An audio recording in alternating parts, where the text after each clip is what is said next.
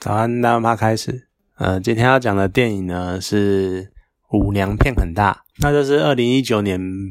的电影。那主角是吴天敏，然后还有珍妮佛罗培兹。对，因为太太多那个相相相关的名字了。对，珍妮佛罗培兹演的。那他在讲的呢是一个脱衣舞，一群脱衣舞娘，然后他们。算是联手诈骗一些高端金融人士的故事。一开始呢，他其实是用一种类似报道的角度，因为他一开始就是从一个纽约杂志的报道揭露了这个故事，然后再发想，然后再发想出整部电影。那他在描述的就是一群，他从一个亚裔的脱衣舞娘出发，然后去描述呃一些他的生活啊，然后他在脱衣舞娘的日子啊，然后他认识了一个另外一个很。比较厉害的舞娘，然后他们开始合作，然后最后呢，因为了一些事情，然后他们开始进行所谓的诈骗，就是下药迷昏客人啊，然后骗他们刷卡之类的。那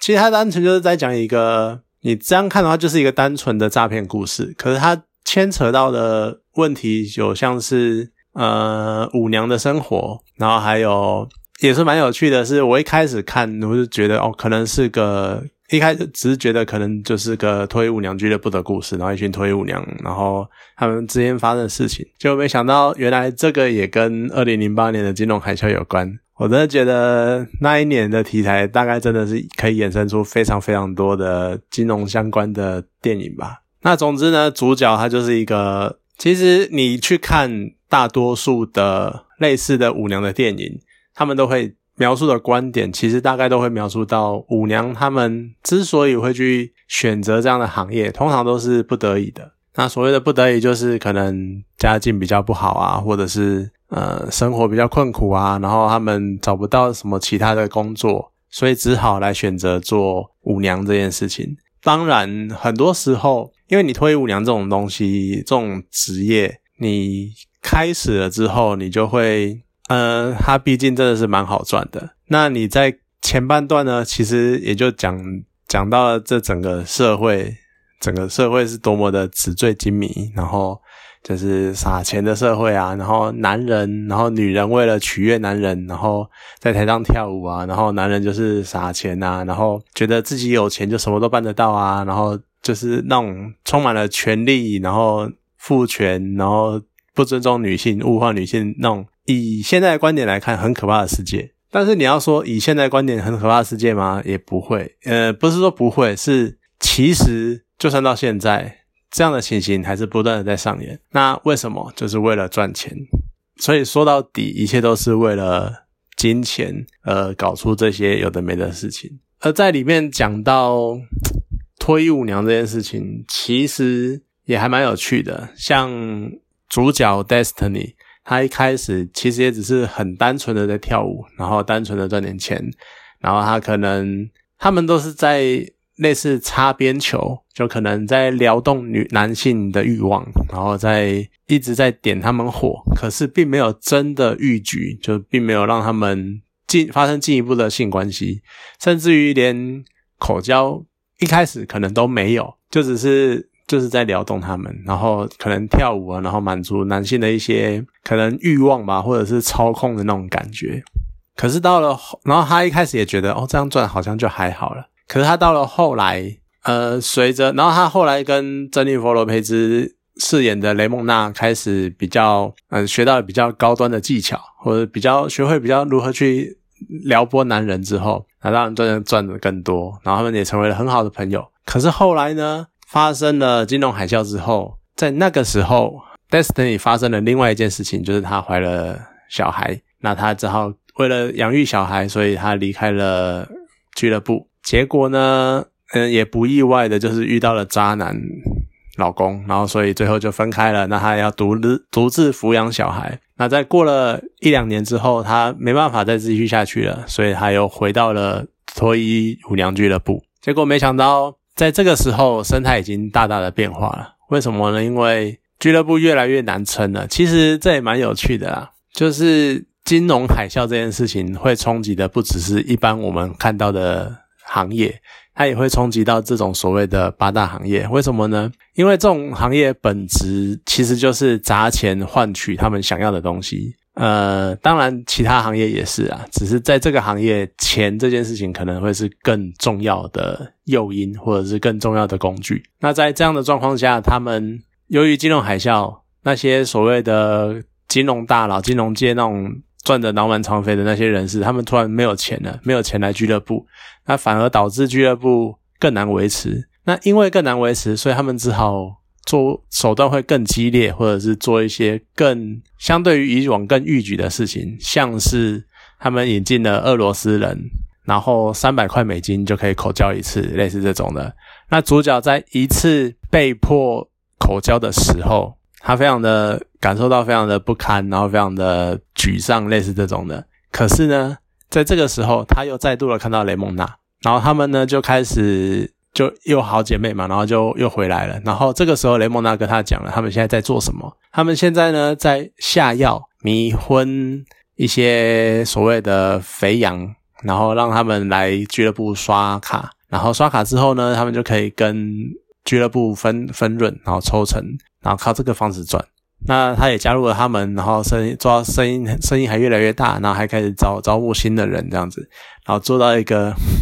我觉得蛮有趣的，他讲说我是我自己企业的 CFO，就是财务长这样。那当然，毕竟他们是用一种比较不正当的、非常不正当的方式去做这件事情，所以当然也要遭遇很多风险。然后当然也讲述很多相关的问题啊，干嘛的？我觉得比较有趣的是那种心态的差别吧。像 Destiny 他在接 Destiny 他在接受记者访问的时候。就是讲到了很多事情啊，然后有趣的一个地方是，当 Destiny 开始讲到他们当年多么风光，然后姐妹之间情谊多么坚定，然后还一起在呃新买的顶楼房间，然后开 party 这样子，就开庆祝的宴会，然后姐妹玩的很开心，然后那是一个多么美好的时光的时候，记者就问了说，呃，我还是想知道一下下药的事情，就 Destiny 就是那种。一脸被打断的那种表情，就是你只想知道这个，就对他来说，那是一个自己事业有成，虽然说是非法的事业，但是是事业有成。然后姐妹也大家相处的和乐融融，然后那是一个美好的时光。结果你只想知道我们丑陋的部分，而那个刚好是，但是你家可能很不想去碰触的地方。我觉得这也是蛮有趣的事情。好，总之呢，就也是继续在描述这件事情，然后还有。他最后就是描述到到最后，然后由于一些形态改变了，像雷蒙娜他想要掌控，当然以 Destiny 的角度来看呢，就雷蒙娜想要掌控这一切，然后结果他们不想再跟俱乐部抽成了，然后就开始做自己的，结果也出了很多纰漏，然后甚至于有一些人就也觉得比较懒散了，那所以雷蒙娜他又开始招一些他们原本不想招的人。就反而出了更多纰漏，然后到最后就被脏到，然后被抓了，被起诉了。在这个地方呢，其实你从头到尾看，算是蛮有趣的。因为 Destiny 他的角度，他就是会觉得说，因为当初是应该说最后是他认罪了，然后结果导致他们两个分，他跟雷蒙娜有点类似闹翻拆伙。而这个地方有一个很地方很有趣的是。你一开始就知道他们最后闹翻了，然后你看着他们和乐融融的样子，结果在宴会上的时候呢，雷蒙娜对着 Destiny 说：“你看，我们两个合作无间，就像 Kobe 跟 Shaq O'Neal 一样。”你在看这一段的时候，你就会瞬间觉得这真的是神比喻啊，因为他们两个也是打一打闹翻，然后后来拆伙。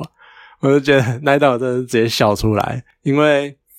这也是一个合作无间的。算是最强双人组合那种感觉，结果最后拆伙了，就好像在预告他们的未来那种感觉。那总之，在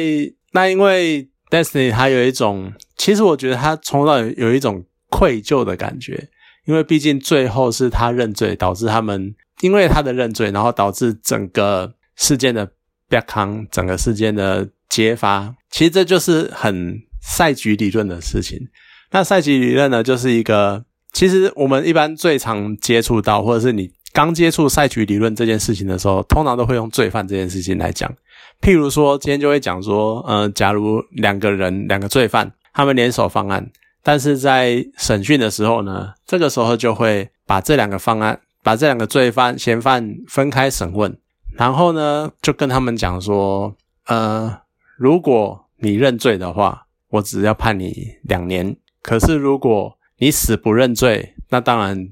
因为不成不罪不成立嘛，所以你当然就是没有事。可是如果你认罪的话，就判你两年。但是如果你认罪了，而另外一个人呃你不认罪，你死不认罪，但是另外一个人把你供出来了，你就要判十年，另外一个人没事。那这个时候筛举理论会什么出现什么情况呢？对这两个人来说，如果两个人分别都认罪了，那他们就是因为认罪了嘛，所以各判两年。那如果甲认罪了，但把然后把乙供出来，但是乙坚持不认罪，那乙呢就会判十年，而甲可能就是两年，甚至于免罪，呃，不就是两年。可是呢，如果甲跟乙都坚持不认罪，那到最后就会因为没有足够的证据，所以他们两个都会无罪。在这样的情况下衍生出来的情况就叫做赛级理论。为什么呢？因为甲跟乙。他们都知道，其实最好的情况就是两个人都死不认罪，但是到最后呢，他们就会就会都无罪嘛。可是呢，这个时候就存在一个人类的心理因素，就是如果我死不认罪，但是另外一个人认罪了，我就会变成十年。那在这样的心理作用下，有可能很多时候到最后选择就会变成我就认罪了，然后把其他人也连带的供出来，那这样子我的刑期就变成两年，就有点。类似这个样子的状态，就就结果到最后就会变成大家都认罪，然后大家都判一样的年数这样子。这牵涉到赛局理论啊。Destiny 在这个时候呢，就也有一点这种味道，就是像雷蒙娜，他就是一开始他他们一开始一定也会坚守正宣，说我们就算被抓到了，也绝对不会供出来。但是 Destiny 在这个时候退缩了，他退缩了，所以他认罪了。那他一认罪，就表示。这件案件是成立的嘛？所以雷蒙娜跟他的那些合伙人们一定都会被供出来。所以我觉得，Destiny 他当年有可能多多少少还是因为为了小孩吧，然后因为认罪，但是又觉得自己很不好意思，因为他把好好姐妹全部供出来，所以他在接受记者访问的时候，有一点类似那种防卫的心态，他就会觉得说。他们一定觉得我很不堪，我很不好，然后因为这个样子，所以他多多少少也会讲一些他们的比较负面或比较偏颇的坏话。而到最后，他也非常在意记者，因为他后来才发现记者原来已经访问过雷蒙娜，然后他就很在意的一直问记者说：“雷蒙娜到底当年怎么讲他的？”因为他其实很在意这一个算是当年最扶持他的最好的姐妹，但实际上对他的想法到底是什么？因为当年在认罪，在 Destiny 讲说他认罪的时候，他们就再也没有联络过了。结果没想到呢，记者对他说的是，雷蒙娜其实很在意他，甚至于在这件事情过后了，他还是把 Destiny 当年小时候的照片放在皮夹里面，然后说，就有点类似，她还是我最好的姐妹那种感觉。而这边呢，也讲也带出了雷蒙娜的性格，就她真的就是那种大姐。大姐头，然后每个看到每一个受难的姐妹的女生，她都想要好好的保护她们。像她当初的其中一个，好像是安娜贝尔吧，她就是一个，也是一个脱衣舞娘。她当初也是看她一个人在那边哭，然后所以就把她招进拉入伙，然后也是照顾她这样子。然后像她也常常捡一堆 Destiny 口中的流浪流浪狗，就是一些可能。有前科啊或犯罪的，然后因为因为没有工作啊，没有干嘛，他们把他就把他们拉入伙啊，想要照顾他们这样子。虽然说最后因为这个样子而被扛，可是他就是有一种想要照顾大家，因为他看到他看到这些人很可怜，他想要帮他们一臂之力那种感觉，他就想要这个样子。所以这也是完全反映出他的性格，甚至于。他们曾经出现过很大的纰漏，结果搞半天，原来雷蒙娜没有出现的原因是因为他去保释另外一个人。那在 Destiny 他的奶奶过世的时候，雷蒙娜也是二话不说，即使他们在冷战，但是他也二话不说，直接赶到现场，然后就在丧礼上，然后安慰 Destiny 这样子。这部片真的你就可以感受到两个人个性的差别，然后还有真的就是人。讲回来，整部片呢，我觉得在演 Destiny 的亚裔吴天敏这位演员算是演的还不错啦。就他那个，因为毕竟是以他的角度出发，所以他就是算主角。我觉得稍微有那么一点点不足，可是 还不错，就是那个味道啊，还有一些。变化有演出来，而且我觉得很有趣的是，他在前半段因为是脱衣舞娘，然后穿着的打扮风格都会比较呃狂野或性感。可是，在他在接受访问的时候，就是穿的很端庄，然后很隆重或比较正式。你可以很明显的感觉出来那个气势的，呃不，那个气质的差异。我觉得这是蛮有趣的，就是一种我不知道这样讲对不对啦，反正就是那种从良的感觉。那。另外一个可圈可点的角色，应该就是珍妮佛罗佩兹了吧？就是她真的演那种大姐大，然后就是豪气海派的那种女人，然后照顾大家，然后一一手掌握所有的突发状况那种霸气，她真的是演的很好。而更厉害的是，在一开始，她还有一段就是在真的就是跳脱衣舞，然后真的就是跳钢管舞这样子，应该不是跳脱衣舞，是跳钢管舞。然后各种舞姿舞步，然后这边在钢管上转啊，然后各种撩人的舞姿，然后很厉害的舞舞步这样子，而且你真的会很佩服钢管舞娘，因为他们的肌力都要超级好。你就看他们在钢管上面像什么桌式，就是一个人直接打横在那个钢管上，哦，那真的是超厉害，那个核心应该要超强。那总之呢？其实这部片也是只是在讲一个在现代的社会下，由于金钱至上这样的观念，然后反而导致一些人他们没有相对应的能力，而去被被迫要去做一些比较社会地位可能比较低下的工作，像是脱衣舞娘，而会也会让人就是觉得瞧不起。我觉得还蛮有趣的是，像他们其实在里面，他们其实是脱衣舞娘，他们知道他们的社会地位可能没有那么高。可是他们也会自己去念书，像雷蒙娜，他也是说他自己在念商，然后他也鼓励 Destiny 他去念念继续念书，继续进修。所以他到后来，他们真的在所谓的经营他们的企业的时候，他才有那种商业头脑，或者是知道要怎么制定商业商业策略那种感觉，或者是管账。我觉得这也是很有趣的地方。好，总之就是在讲一个被压榨的比较底层，然后在。有点像是在讲那个时候受到了金融体系变化的影响而导致的结果，而最后呢，雷蒙娜讲了一句话，我觉得也非常的有趣，就是其实你看他讲的是，其实你看整个美国，整个世界其实就是一个巨大的脱衣舞俱乐部，为什么呢？就是有人撒钱，然后有些人跳舞，你去对照现在那种。资本主义的世界，你就会觉得真的就是这个样子。就有一堆人，就是不断的跳舞，不断的取悦别人，然后不断的干嘛，然后就只是为了赚那些钱。而有些人呢，就是撒这些钱，然后花钱的就是大爷，然后让这些人来服务他，来取悦他们。好了，今天这部电影就讲到这边，好，谢谢大家。